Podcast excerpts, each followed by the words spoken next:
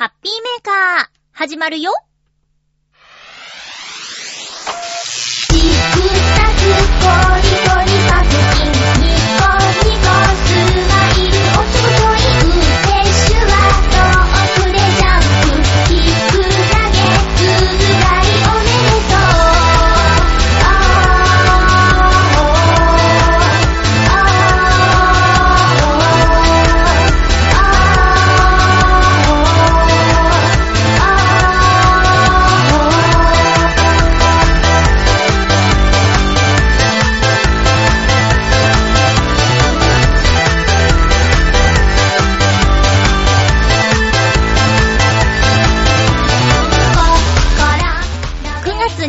日、まゆっちょのハッピーメーカー。この番組は、ハッピーな時間を一緒に過ごしましょうというコンセプトのもと、ちょあへよ .com のサポートでお届けしております。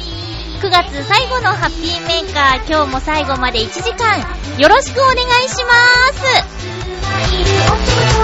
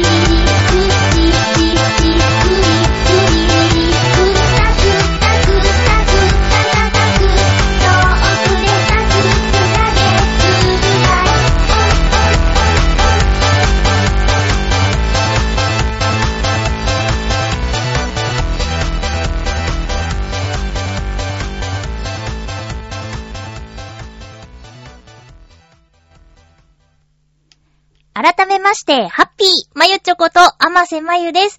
9月最後ということで、だいぶ涼しい日も増えてきたなぁなんて言ってたら、このハッピーメーカーの配信日、え火曜日、月曜日火曜日あたり、すごく気温が上がっちゃうらしいですね。台風もまた来てるし、もう本当に天気が安定しませんね。体調を崩してないですか？気をつけて過ごしましょうねって先週も言った気がするけど。えーと、私結構、あのー今期はたくさんではなかったんですけど、ドラマ見るの好きで、えー続々と見ていたドラマが最終回を迎えているんですけれども、もちろん、ノーサイドゲーム見てました。ノーサイドゲームは主演、大泉洋さんということでね、私やっぱりあの、リスナーさんから教えていただいて知ったんですけど、水曜どうでしょう。割と、こう、わーっと人気になる前に、こう、リスナーさんから DVD 一巻をいただいて、それでハマったので、ちょっとやっぱり、大泉洋さんの、えー活躍についてはすごく嬉しく感じるところがありまして、で、特に今回、ノーサイドゲームは、このハッピーメーカーでもお話ししたんですけど、えー試写会に当選しまして、実は、そう、TBS 主催の試写会に当選して、で、本人、大泉洋さんも登壇する、えー、なんていうか、トークショー付きのやつに行ってきたっていうのもあって、思い入れが強い作品だったんですけどね。で、ノーサイドゲームは、えーラグビーが、えーメインのお話だったんですけど、メインというか軸というかね、だったんですけど、もちろんラグビーのことは全然知らない状態で見たんですが、今、え9月20日からかな、開幕したラグビーワールドカップ。これね、あの、前より見てます。全然そのルールを知らなかった。以前に比べて、うーん、そうね、こう、時間的なものもあるんだけど、ドカッとこう、見るぞよしって感じでは見てはないんですけど、夜勤前の仮眠の時間にちょうどやってたりすることがあるので、だけど、こう、海外同士の試合も、えっと、ん？ん？ん？土曜日の昼間かな？やってたんですけど、それも、ちょっと見ちゃいましたね。最初から最後までって感じじゃないんですけど、こう、あ、今どういう状況なのか、どうしたらダメなのかっていうのが、あの、ドラマのおかげで、ラグビーのルール少しだけ知ることができたので、前はもう、あ、ラグビーかって言ってもうすぐチャンネルを変えるような感じだったのに、ちょっと見てみようかなっていう風に慣れてるので、ドラマの力ってすごいなと思います。私がツイッターでフォローしている、あの、ミュージシャンの男性の方なんですけど、今欲しいもの、ラグビーボールってつぶやいてました。すぐね、ハマりがちな人なんですけどね、その方はね。えー特にシンゴジラめちゃくちゃ見てて、今あの、なんだっけ、ちょっとずつ組み立てるやつに手を出してしまったらしいですけどね。デアゴ？デアゴ？デアゴスティーニかなどっち？アシェットかななんか、なんかわかんないけど、ゴジラ作れるやつ今、売ってるんでしょ？ね。で、そうそうそうそうなんですよ。ノーサイドゲームは、えっと、1話を、その、有楽町、丸ビルホールっていうとこだったかな。で、えー試写会やった時に、やっぱりあの、アンケート結構がっつり書かなきゃいけなかったんですよ。えっ、と、こう、時間は短く感じたか長く感じたかとか、ちょうどいいとか、なんか気になるところはありませんでしたかみたいなのも書くところあったし、で、特に気になった役者さんはいましたかっていう欄があったんですけど、そこに私、浜畑役の方って書いたんですよ。名前知らないけど、つって。浜畑選手っていう役がいてね、もう、すご、すごい結構キーマンで、もう最後も持ってったみたいな感じだったんですけど、実は、元日本代表選手っていうことでね、現役のラグビー選手だったっていうことなんですけども、その私が最初のアンケートに気になる役者として書いた浜畑選手が、もう本当に大活躍をして、ずっと泣かされたし、笑わされたし、みたいな感じで大満足のドラマでした。あと見てたドラマは、えっ、と、なぎのおいとま。これはちょっと見ないとね。うん、面白かったけど、あの、原作がまだ続いてるっていうこともあってか、ちょっと最終回は、原作知らないんですけど、私。だけど、何話からか分岐して、オリジナルストーリーになったというお話なんですけど、なぎのおいとま、面白かったですね。ただ、そう、いや、だからか最終回がちょっと、もやっとした感じはしちゃったんですけど、だからね、あ、原作への誘導うまいな、とかも思いました。原作読んでみたくなっちゃったからね。うん。あとは、えっとね、あとは、あ、べしゃり暮らし見てました。べしゃり暮らしっていうのが、結構夜遅い時間にやってたのかな？土曜日の深夜とか、日曜日の深夜とかにやってたんですけど、えっ、と、高校生が、えーお笑い芸人を目指すっていうドラマで、えー原作も少年漫画であって、で、演出を劇団ひとりさんがやってたっていうドラマなんですけど、あのー私、結構泣けるドラマみたいな感じでやってたんですよ。で、あ、あ泣かせようとしてるとかもわかるんだけど、なんか登場人物みんな嫌いだったんですよ。なんか、メインの登場人物が、あの好きになれなくて、全然泣けなくて、あの人が死んでしまったりっていうシーンもあったんだけど、いやいや、なんでそんなことしたんっていう方に感情がいってしまって、全然泣けなかったんですよ。だけど、私、最終は、あの、一個前か。うん。最終回も泣けなかったんだけど、最終回の一個前の、あのーなんだっけ。えっと、えっと、あ、名前が、名前忘れちゃったけど、放送作家を目指すぞって言ってた男の子だけは好きで、その子の結構メインのお話だったんで、そこは泣いちゃいましたね。うん。で、最終回は、なんなんっていう。ダメだってそんなギリギリまで来ないとかっていうね。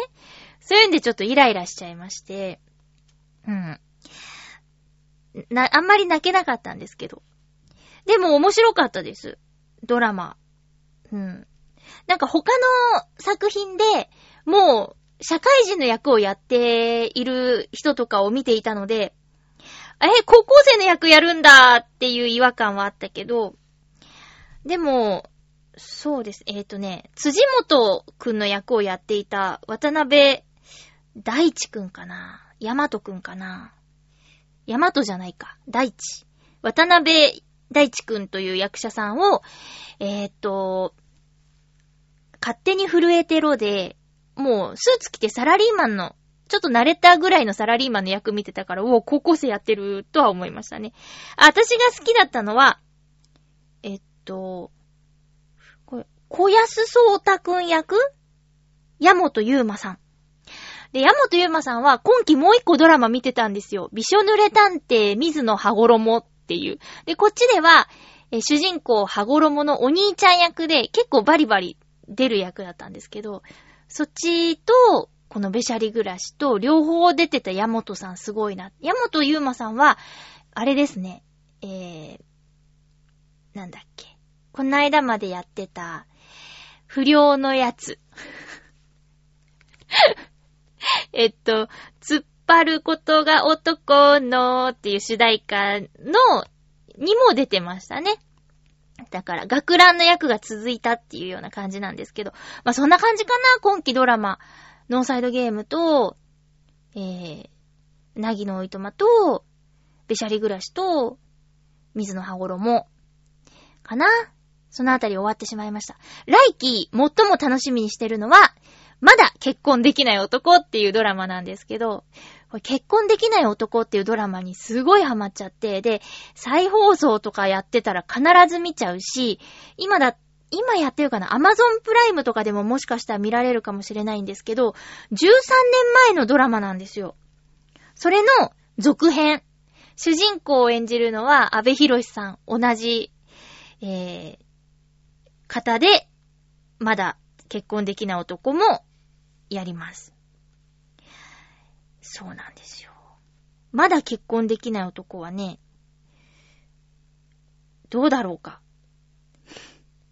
あの、一緒に働いていた男の子の役の人は同じなんですけど、周りの女性陣がちょっと変わっちゃってね。そう。周りの女性陣が結婚できない男で面白かったから、ちょっとそこは心配というか、楽しみというか、うん。なんですけどね。そう。えっとね、夏川ゆいさんが、安部博さんの相手役っていうか、なんか、うまくいくのいかないの？みたいなポジションの役だったんですけど、その夏川ゆいさんのポジションに、えっ、と、吉田洋さんがどうやら入るっぽいんで、それはそれですごく楽しみです。これは10月8日スタートで毎週火曜日夜9時だって。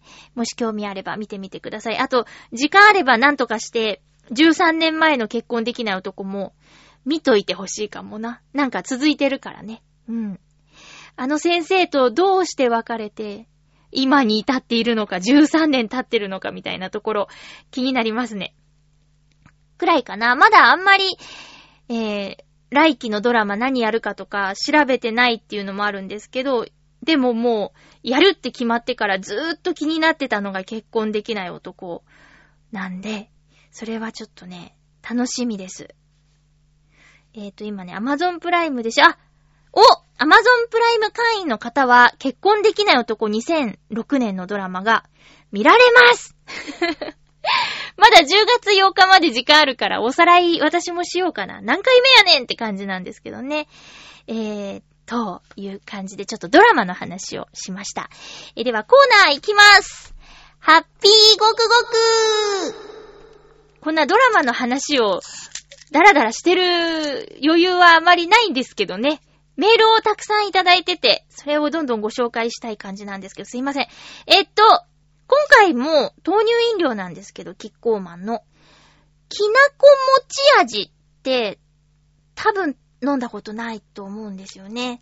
なんか、いろいろ出すぎてて、もしかしたら、え、それ、ま、一応前飲んでたやんっていうのも出てくるかもしれないけど、ずんだ味とか、ずんだ餅味とか、なんか、えー、そういうのはあるけど、きなこ餅味ってあったかなって。きなこ味は飲んだような気がするんだけど、きなこ餅味って、餅はどの辺かに存在するんでしょうかね豆乳飲料キッコーマンのです。きなこ餅、いただきます。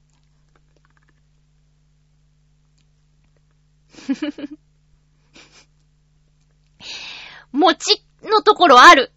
きなことお餅の味する。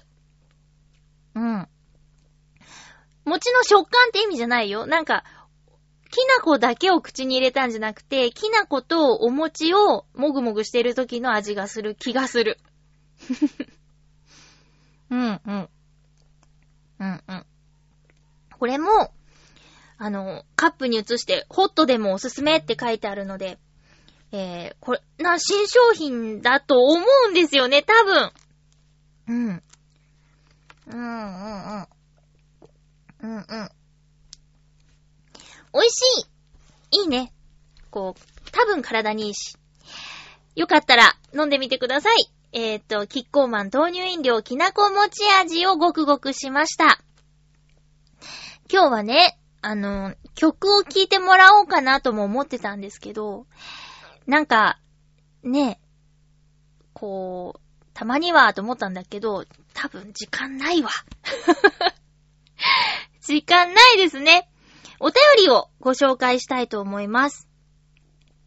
前回は、えっと、常連さんからなんて言ったんですけど、あの、そうそう、私多分、番組ではちゃんと口にしてないと思うんで改めて言うんですけど、最近ね、その、ご新規さんというか、改めて番組を発見してくれて、えー新しく聞くようになってくれたりとか、お便りをくださったりする方が、ポツポツと、あの、いらっしゃってすごく嬉しいことなんですよ。で、その方々がね、まあ、ツイッターとかメールとかでもなんですけど、あの、番組を長く続けてくれていてありがとうございます。というような内容のことをおっしゃってくれたりとか、えっ、と、するんですけど、それは、ずっと、私が何もなくても、ただの一浦安市民の私のラジオを、あの、ずっと聞いてくれてたり、ずっとお便りを出し続けてくださってる方がいたからこそなので、あの、私に続けててありがとうって言っていただけるのも嬉しいんですけど、でもやっぱり今まで、うん、支えてくれているリスナーさんがいるんだよっていうことは、改めて、あの、新しい方にもお伝えしたいし、えっと、ずっと聞いてくださってる皆さんにも、皆さんのおかげで、また、こうやって、新しい出会いがあったよっていうことをありがとうと言いたいですね。ちゃんと言ってなかったと思って、すいません。舞い上がってた、正直、最近。また新しい方からメールだーとか言って、ちょっと、ふわふわしてましたけど、いやいや、ちゃんと冷静に考えて、うん。そう、皆さんのおかげで続けてこられたなーって。で、ね、また、こう、聞き始めてくださる方のおかげで、もうちょっと続けられるのかなーっていうふうには、思っていますので、これからもどうかよろしくお願いします。といったところで、お便りのご紹介です。本当にありがとうございます。えー、っと、今回は、まあ、順番とかあんまり気にしないでいこうかなと思うんですけれども、えー、っと、うん。先週の続き的な感じの内容だったので、ハッピーネーム、オクトさん、ありがとうございます。まゆっちょさん、ハッピーです。ハッピーです。番組でメールを取り上げ、たくさんコメントいただき、ありがとうございました。照れくさくて、でも嬉しかったのです。どうもありがとうございます。そして、音響、収録、さらにはタイムキーパーから急出しを一人でこなすまゆっちょさん、秀逸あと、50音カラオケと東京ゲームショウの話は笑いと感動ということで、感想をね、だだーっといただきました。タイムキーパーか。うーん、まあ、そうですね。あの、ネットラジオだから、時間気にしなくていいよと、局からは言われているんですけれども、まあね、こう、聞き始めた時に、この、聞き始める時か、に、ハッピーメーカーは1時間番組だなって思って、ちゃんと1時間で終わった方がいいかなって。で、たまにゲストさんとかが来てくれた時には延長というか、まあ、1時間半とか2時間っていう時もあるんですけど、基本一人の時はバシッと60分で、1時間で、えー、終わらせるようには、レコーダーのタイムを見ながらやってます。あー、もうそろそろエンディング曲を流さなきゃいけない時間だなとか、それくらいですかね。あと、オープニングトーク、あ、結構話しすぎちゃったな、コーナー行こうかな、とか、そんな感じではやってます。え自分は道東出身。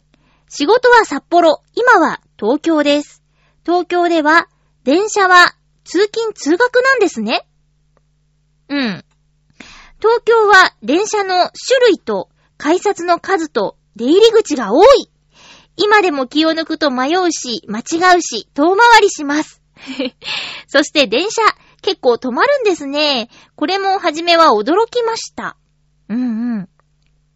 一方、電車は旅行と思う道民多いだろうな。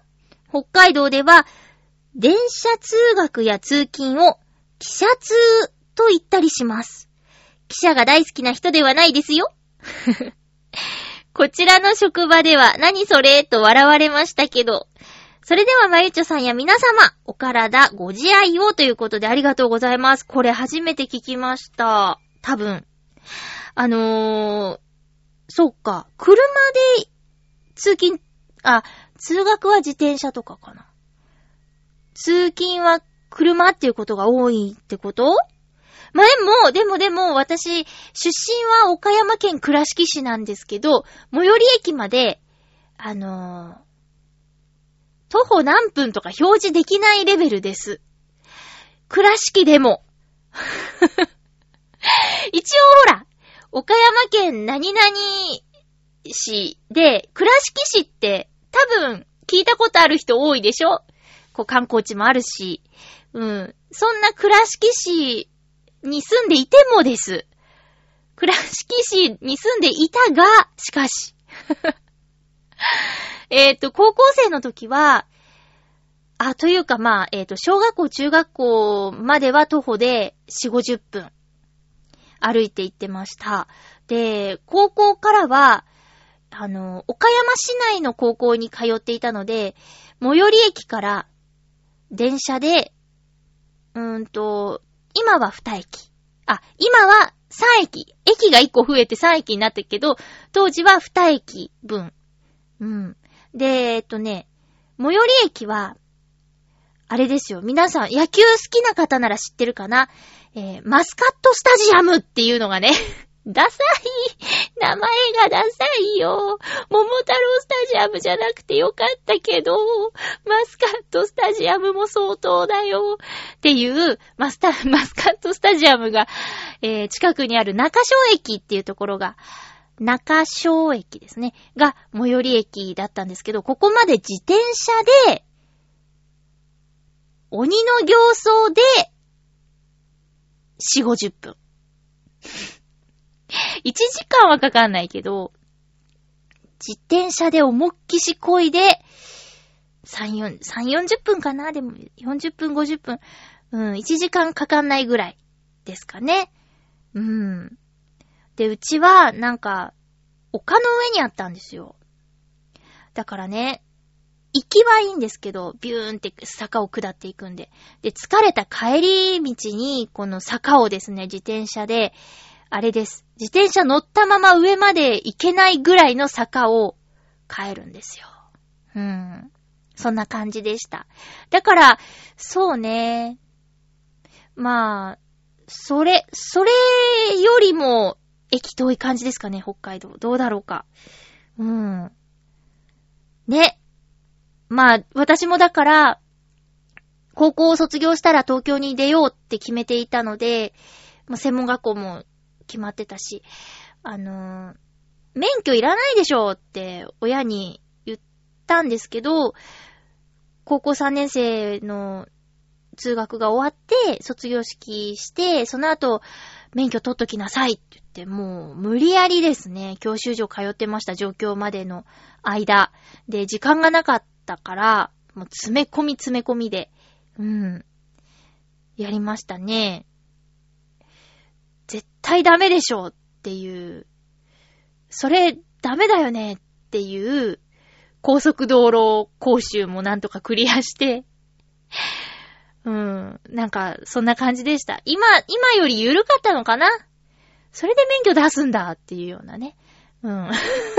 いやいや、ちゃんと受けましたよ。ちゃんとやりました。ちゃんと決められた時間やりましたけど、なんか私的には、いや、ちょっと怖いんだけどなっていう感じで、なんならもう落としてくれてもいいんだけどっていう感じでやってたんですけどね。だから18歳で免許取ったけど、あの、行動を走ったことないですね。うん。ちょっとだけ、もう10年以上前ですけど、あの、レンタカーで富士山周辺を旅行した帰りに、あの、まえちゃん、ちょっと運転してみたらって言って、3人で車乗ってたんですけど、私とその運転してた男の子だけ免許持ってて、もう一人は免許持ってなかったんですけど、あの、舞浜のホテルがあるあたりの道って、車通り少ないんですよ。だから、ちょっとやってみなよとか言って、車返す前にさ、もうね、多分10メートルぐらい、まあ、ちゃんと運転席に座って、シートベルトして、あの、サイドブレーキを外して、じりじりじりって動いた段階で、これはいかん何も覚えてないと思って、もういいもういいもういいってすぐ降りたんだけど、だからそれぐらいです。行動は、それぐらいです。で、あと、富士急ハイランドに朝早く車で着いちゃった時に、えっ、と、駐車場が誰もいなかったんで、その同じメンバーですけど、運転してみたら？って言って、ここ、車来ないから大丈夫だよとか言って、富士急の駐車場で、ちょっとだけ走った。うん。それぐらいかな。本当に、それ以外で乗ったことないです。うん。ねえ、そんな感じですよ。だから、車がないと住めない地域にはもう住めません。私。もう一回教習所通わなきゃいけないし、通ったとしても多分、苦手なんだと思うんですよね。多分。もう、今のご時世だし。やだよ、煽られるのとか。怖い怖い。えーと、なかなかね、この、と東京の暮らしになれるの大変だと思うんですけど、じりじりと覚えてきたら、もうこっからここ歩けるじゃんみたいな駅とか出てくるので楽しいですよ。私専門学校は恵比寿だったんですけど、よくみんなでね、恵比寿で学校終わった後渋谷まで歩いてって、なんかご飯食べたり、カラオケ行ったりとかしてました。あと、まあ、渋谷代々木も歩けるなとか言って、どこまで歩けるだろうねなんて言って、やってたりとか、あと、地下鉄もね、結構こことここは繋がってるなっていうのがあって、路線図の距離感はあんまり信用しない方がいいです。あれより長かったり短かったりってね、あるんで、時間がある時に自分の足でちょっとか確認してみると、楽しみが増えるかもしれませんよ。奥戸さんメールどうもありがとうございました。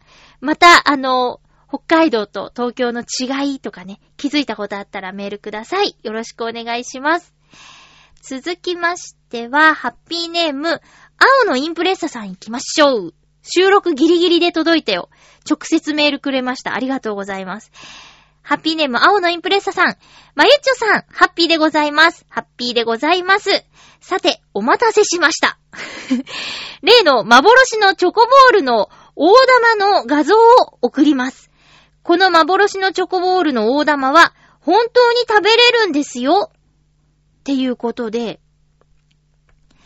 いただいたんです、メール。私、エンゼルマークのこと言ってるんだと思ったら、本当に、金色の丸です。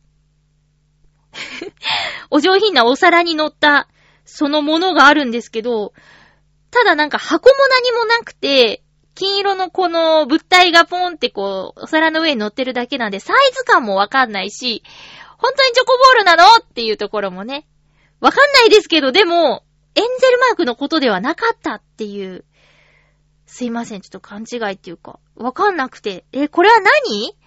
あれに入ってるんですか？あの、お菓子が入ってるやつに、ザラザラって開けたら、この金色のが入ってるかもしれないってこと？そんなのあるんだ。知らなかったです。これを食べた後、例のカメラ屋さんの彼女に会いに行って、なんとか話せました。なにこれ？不思議な力があるってこと？ええー？ね、青のインプレッサさんは、ずっと片思いしているお相手がいるんですよね。うん。その人と、このチョコボールを食べた後、お店に行ったら、話せたって？すごいじゃない。ついでに地元で有名なイギリストーストの画像を送ります。中にジャリジャリ感のある砂糖を入れて食べ応えのある菓子パンです。左側がエヴァコラボのイギリストーストでチョコチップがまぶしてありますぞっていうことですが、イギリストースト？へぇー。えー、これはな、地元限定なのかな？なんか見た目は、食パンのような形をしています。なんかあの、面白い青のインプレッサーさん、写真の撮り方。どこに置いてるんですか、これ？イギリストースト二つを。どこに置いてるんだ、これ？木の上？木の上なのかな？砂利感50%アップ。もっと砂利増しって書いてある。へぇ、砂利チョコ暴走なんとかって、エヴァンゲリオンコラボの方には書いてあるけど、美味しそうですね。食べてみたいなこっちでは手に入らないのかなへぇ、これはツイッターとかに載せていいですか？なんかリスナーさんにもお見せしたいよ。番組聞いてる人にもね。えー、っと、青のインプレッサさんありがとうございました。本当に金の丸だったわ。ドラゴンボールみたいな感じでね。うん。ありがとうございます。さて続きましては、えー、っと、ハッピーネーム、ビーフさん、ありがとうございます。えー、っと、まゆっちょ様、ハッピーです。ハッピーです。先週の放送で教えていただいた、喉荒れにおすすめというパンダ印のイクスラバン、間違えちゃったえー、パンダ印のイスクラバンランのど飴。ネットで調べて、早速近くの販売店で買ってきました。すごいアグレッシブですね。万乱という漢方の味が想像できませんが、効能を含めて楽しみです。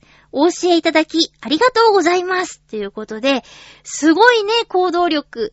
だってビーフさん、メールの返信とかもすぐくださるから、なんか安心感があります。ありがとうございます。あ、届いたんだなとか、なんか、そう、あ、来たみたいな感じでね。ありがとうございます。へえ、で、だって、ラジオで紹介してすぐ探してくださったんでしょ？で、買いに行ってくれたんですね。嬉しい、リアクション。時に、まゆちょ様のツイッターのリツイートから知りましたが、何か秋分の日近辺に、浦安バルガイというイベントがあるのですか？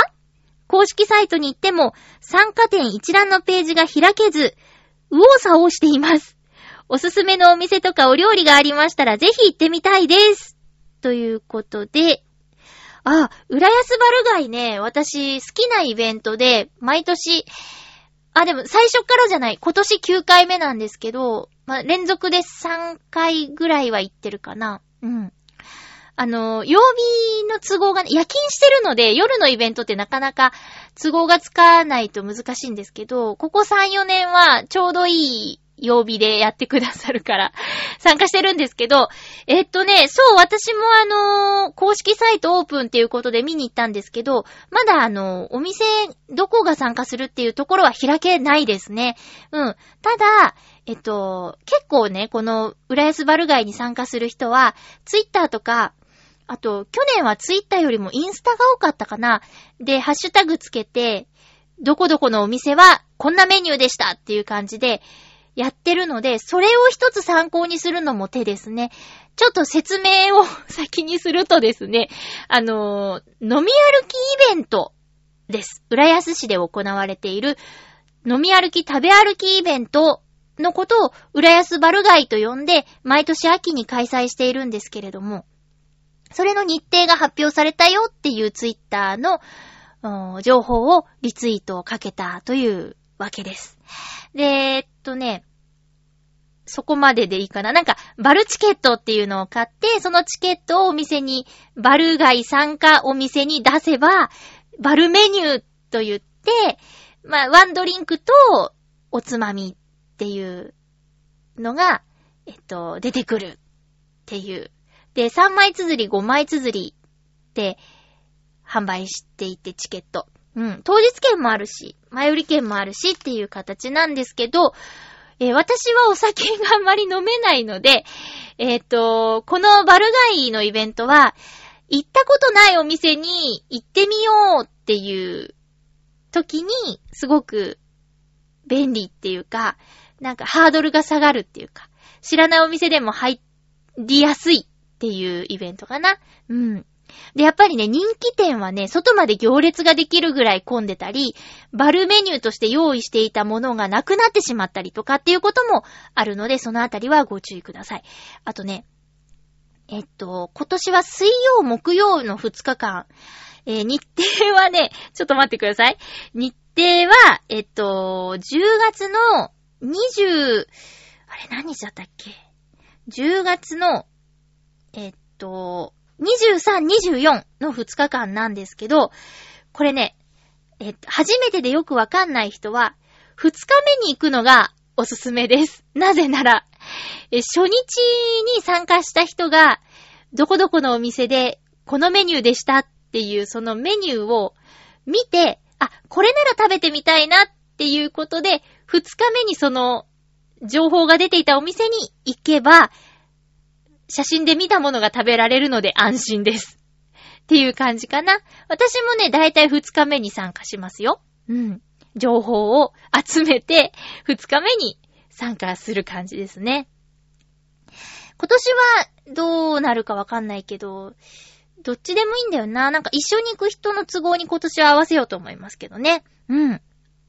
えー、って感じです。だからお酒が好きな人は、まあ、えー、5枚綴り買って5杯飲んだっていいし、お酒があまり得意じゃない人は3枚綴りで、あの、ソフトドリンクを選べるお店もありますからね。ただ、あの、ウーロン茶くださいって言ったら、あ、ドリンク何にしますかって聞かれて、ウーロン茶でって言ったら、え、いいんですかって言われちゃうけどね。え、飲まないんだみたいな顔されちゃうけど。そう、ハッシュタグ、浦安バルガイとか、そうですね。バルガイ8とか、去年だったら8だったんですけど、そしたらいつのバルがいいのかっていうので出てくるかもしんないし。でね、あの、こういう食べ歩き飲み歩きイベントっていろんな地域でやってると思うんですよ。あなたの街でもやってるかもしれないんですけど、浦安って面白い街で、すごい狭いんですよね。チーバくんで言うと、チーバくんってね、あの、千葉県のキャラクターなんですけど、えっと、千葉県の形を、その、チーバくんの横顔に合わせて、チーバくんで言うとどのあたりみたいに説明することがね、割と千葉県人あるあるなんですけど、えっと、チーバくんの下のあたり、ベロ。ベロのあたりが浦安市なんです。で、他と比べたらめちゃくちゃ小さな町なんですよ。すんごい狭い町なんです。なのに、この狭い町に、いろんな雰囲気のエリアがあるんです。大きく分けて3つなんですけどね。昔ながらの漁師町、それから新しい町、それからホテル群。これ強いですよ。ホテルもたくさん参加してくれるので、まあ、およそ7、800円ぐらいで、ワンドリンクと美味しいおつまみがいただける。で、お酒が苦手な方に対応しているのが、スイーツを出してくれるっていうお店もあります。で、これは、まあ、おいおい、そのサイトで見られるようにもなると思うんですけども、バルチケット、バル街で使えるチケットを買った際に、おそらく、今まで通りだったら、冊子をくれるんですよね。パラパラとめくれる冊子。それに大体のメニューを書いてくれているところ、ちゃんと具体的に書いてくれているところとか、あとこう、あんまりやる気ないのかなって思っちゃうぐらいのワンドリンクおつまみ一品としか書いてないところもあるんですけど、ちゃんと生ハムのなんとかとか、燻製のなんとかとか、あの、書いてくれてるところや、当日のメニューの写真を載せてくれるところなんか本当にありがたいなと思うんですけど、そんな感じの浦安バルガイです。もしあの、浦安に来られるよーっていう方がいたらね、おすすめのイベントなのでぜひ参加してみてください。また長くなっちゃいましたけど、ビーフさん続き、これ読んでいいのかな？追記ってことなんでね。追伸じゃないか、いいか。えっと、先週の放送、北へ東京ゲームショーでのエピソードや耐久カラオケのお話など面白いお話をたくさん聞かせていただいてありがとうございました。ニコニコしながら夜を過ごせました。嬉しいなぁ。暑かったり寒かったりで家族が続々と体調を崩しています。まゆちょ様もどうかお体お気をつけください。ということでありがとうございます。あ、そういえばビーフさん先週はなかったハッピーっていう挨拶がついてた。ありがとうございます。サマーもそろそろ撮っていいですよ。なんか毎週お願いしてて申し訳ないですけど、毎週何か一つ頼み事をしているという印象なんですけどね。え、感想とか質問とか、ありがとうございます。話が膨らんで、ちょうどいいメールです。ありがとうございます。嬉しいですね。続きましては、えー、っと、と、と、と、んとね、ハッピーネーム、七星さん、ありがとうございます。まゆっちょ、ハッピー、ハッピー？本日、ぎっくり腰の中、メールを書いてます。七星です。まゆっちょも急な体のダメージにはお気をつけて。ぎっくり腰か、何したの？なんかぎっくり腰って私の中では寒い時になるイメージなんですけど、そうでもないんですね。寒い時と、あとなんか重たいものを急に持った時。で、今寒くないから、なんか、な、どう、どう、どう、どうした？疲労が溜まってたりとかですかね。お大事にしてください。ぎっくり腰私2回なったことあるんですけど、きついよね。注射で治したこともあります。背中になんかすごい太いやつ、太い注射を打ちますって言われて、で、この辺ですか？って言って、ちょんってやられた時に、ガーって言ったら、まだボールペンですよって言われたことがあって。もうトラウマですね。もうぎっくり腰辛いしね。うん。さて、ちょっといいことがありましたのでご報告します。七星さんからのメール続きです。現在のお仕事、1ヶ月契約だったのですが、もう1ヶ月来てほしいと先方から連絡がありました。これで家計にも入れることができますし、欲しい本なども買えそうです。しかし、ずっと働けるとこがいいので、いつかは、正社員転職も考えないと、と思っています。何はともあれ、今のお仕事頑張ります。それでは、ということでありがとうございます。よかったですね。これ1ヶ月でって言われてたのに、もう1ヶ月ってことは、七星さんの働きが認められたってことかな素晴らしいです。よかった。もうこの勢いでね、こうずっと働ける場所を探し始めるっていうのももういいかもしれないですね。一応ね、この契約期間っていうのを、あの、タイミング逃すとまた、またもう1ヶ月、またもう1ヶ月みたいな感じになっちゃいそう。いい働きっぷりだったらね、もうちょっと、もうちょっとって言われてずるずる言っちゃうかもしれないけど、いえ、僕はどこどこに決まりましたのでって言って、かっこよくされるといいですね。七星さんありがとうございます。腰、お大事に。腰、お大事に、つながりのメールなんですが、ハッピーネーム、北江あきさんからです。お便りは初めてですか？もし前にも送ってるんですけど、っていう感じだったらごめんなさいね。ありがとうございます。まゆちょさん、ハッピーです。ハッピーです。冒頭に、ハッピーと書いたものの、つい最近、あまりハッピーではないことが起きてしまいました。あ、腰じゃないか。腰じゃないね。え、先週末、家の庭に植えた雑、ちゃちゃちゃ。先週末、家の庭に生えた雑草を、動力付きの草刈り機で買っていたのですが、回転する刃に小石が当たって飛ばしてしまい、運悪く、父親の車のリアガラスに着弾。キヤー。バシッという音とともに、一瞬で前面にひびが入ってしまいました。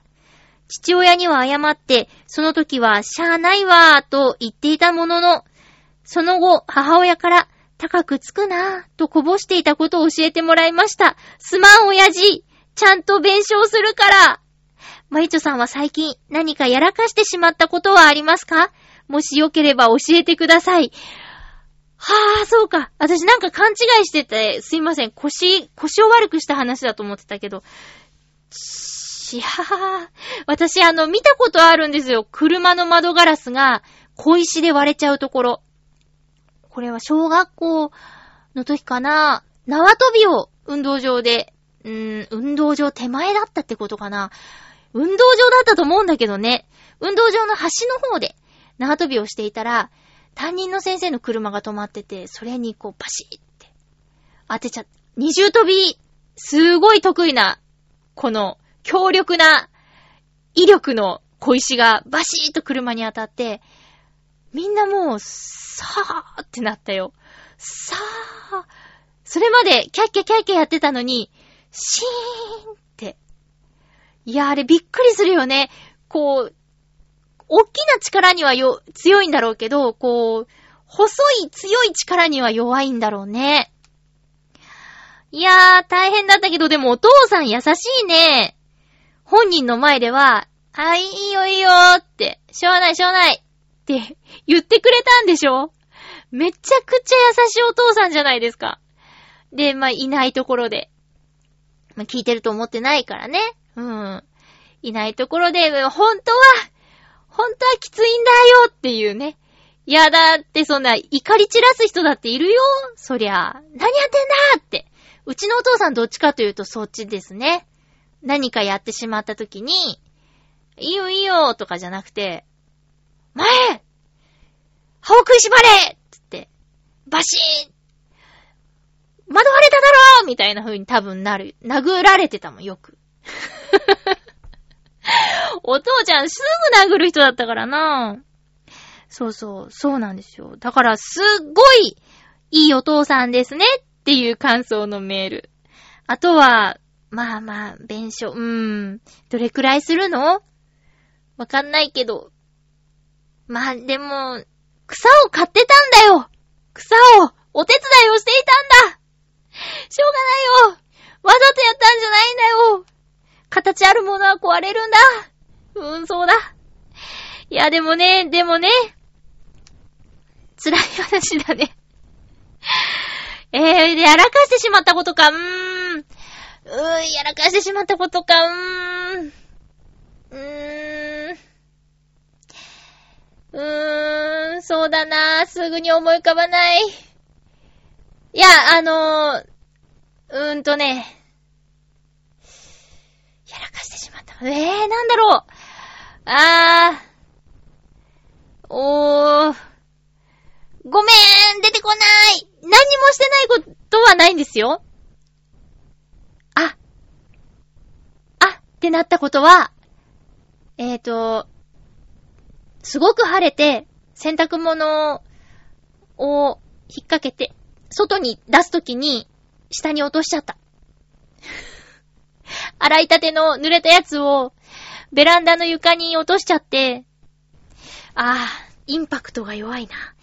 やらかしてしまったことか、うー、卵を買って帰って、玄関にガンってぶつけて2個割った。あー、なんか弱いな、どうしよう。えー、っとね、やらかしてしまったこと、うーん。うーんとね、うーんとね。そうですね、うーん。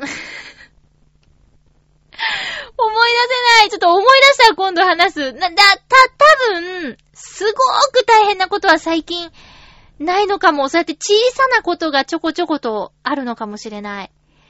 あー。そうね。すいません。すいませんでした。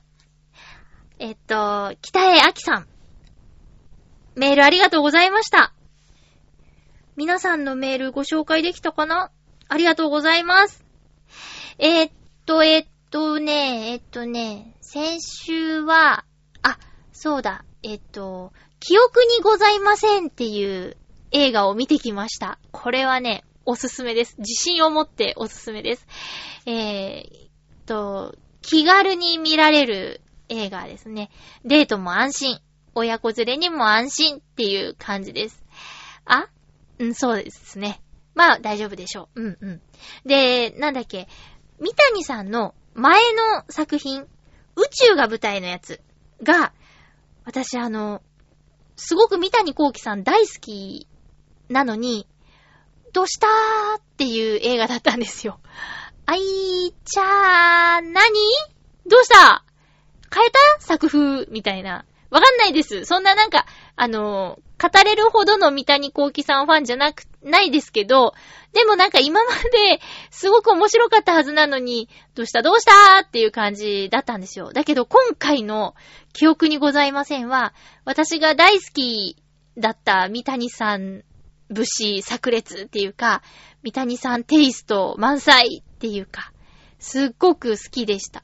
小ネタもいっぱいだし、あと、なんか優しいところがあるし、すごくおすすめです。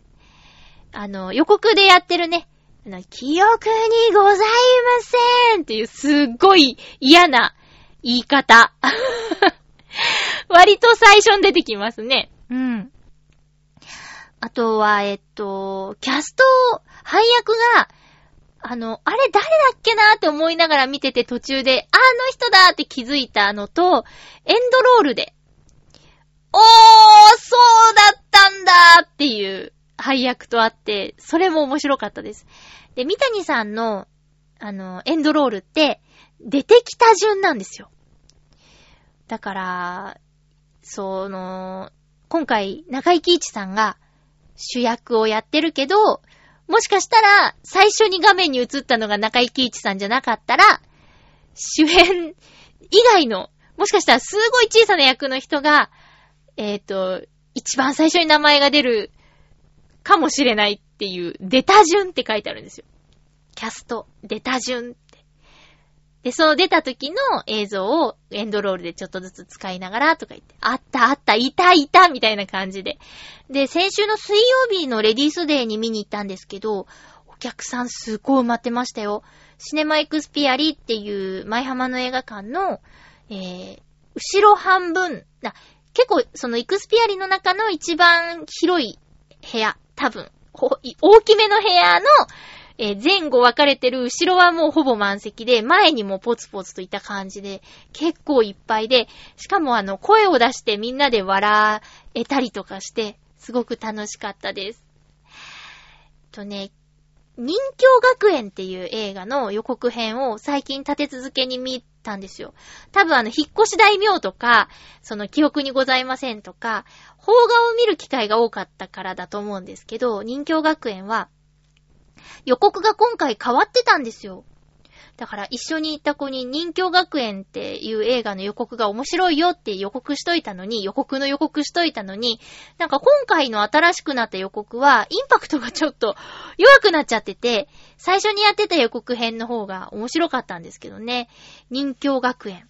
うん。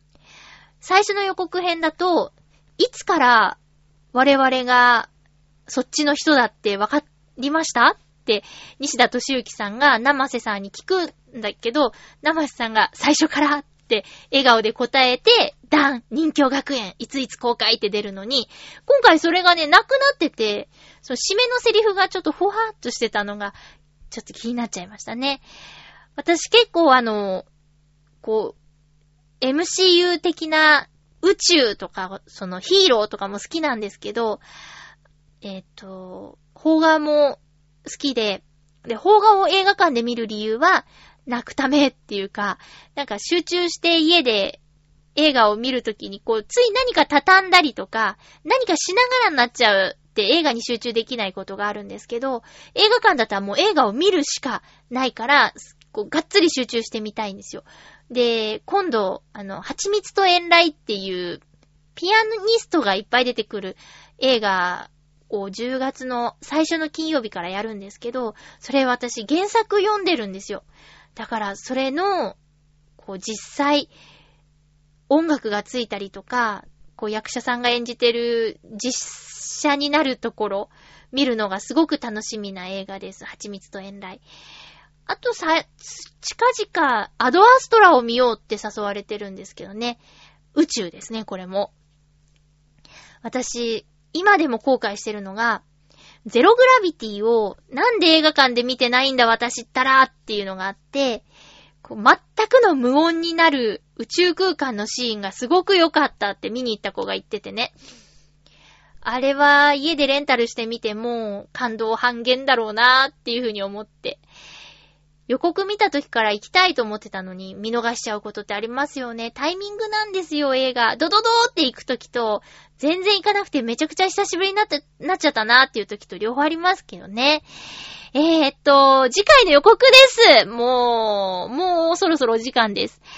次回は、10月1日の放送を9月29日に収録する予定です。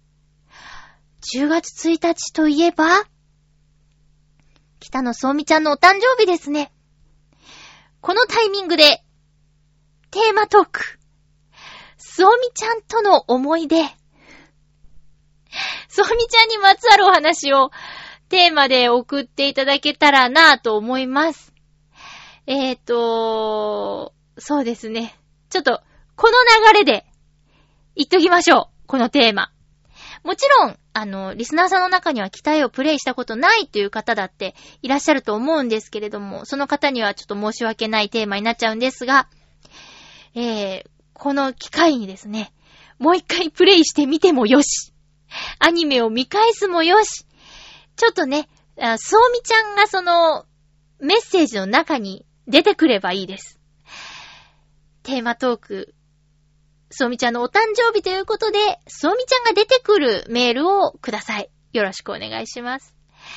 えーっと、来週はおそらく月曜日収録になると思うんですが、お早めに送っていただけると助かります。よろしくお願いします。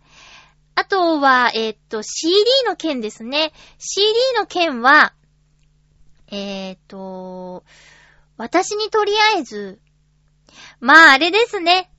あの、アマゾンであまり買ってほしくないということですかね。さらっと言っちゃうと。あの、アマゾンで販売してるんですけど、管理してるのが私じゃないんですよ。うん。だから、ちょっとあの、ごたつきたくないっていうのが一番大きな理由で、えーもし CD が欲しいっていう場合は、私に相談してほしい。私に、あの、ご一報いただきたい。平たく言えば Amazon で買ってほしくない揉めたくないからっていうことです。ちょっと今まで濁してきましたけど、つまりそういうことです。お察しください。うん。でも、あの、悪い話は一切ないと思います。それは、多分 CD の件って言ってメールをくださって、実際あの、もう、動きがあった方は、うんうんと頷いてくださってると思うのですが、ええ、よろしくお願いします。CD には、ちなみに、えっ、と、この曲、ライツという曲、そしてオープニングに使っているサブコンシャスという曲も入っています。よろしくお願いします。えー今週も最後まで聞いていただいてありがとうございました。また来週ハッピーな時間を一緒に過ごしましょう。まゆちょこと、あませまゆでした。ハッピー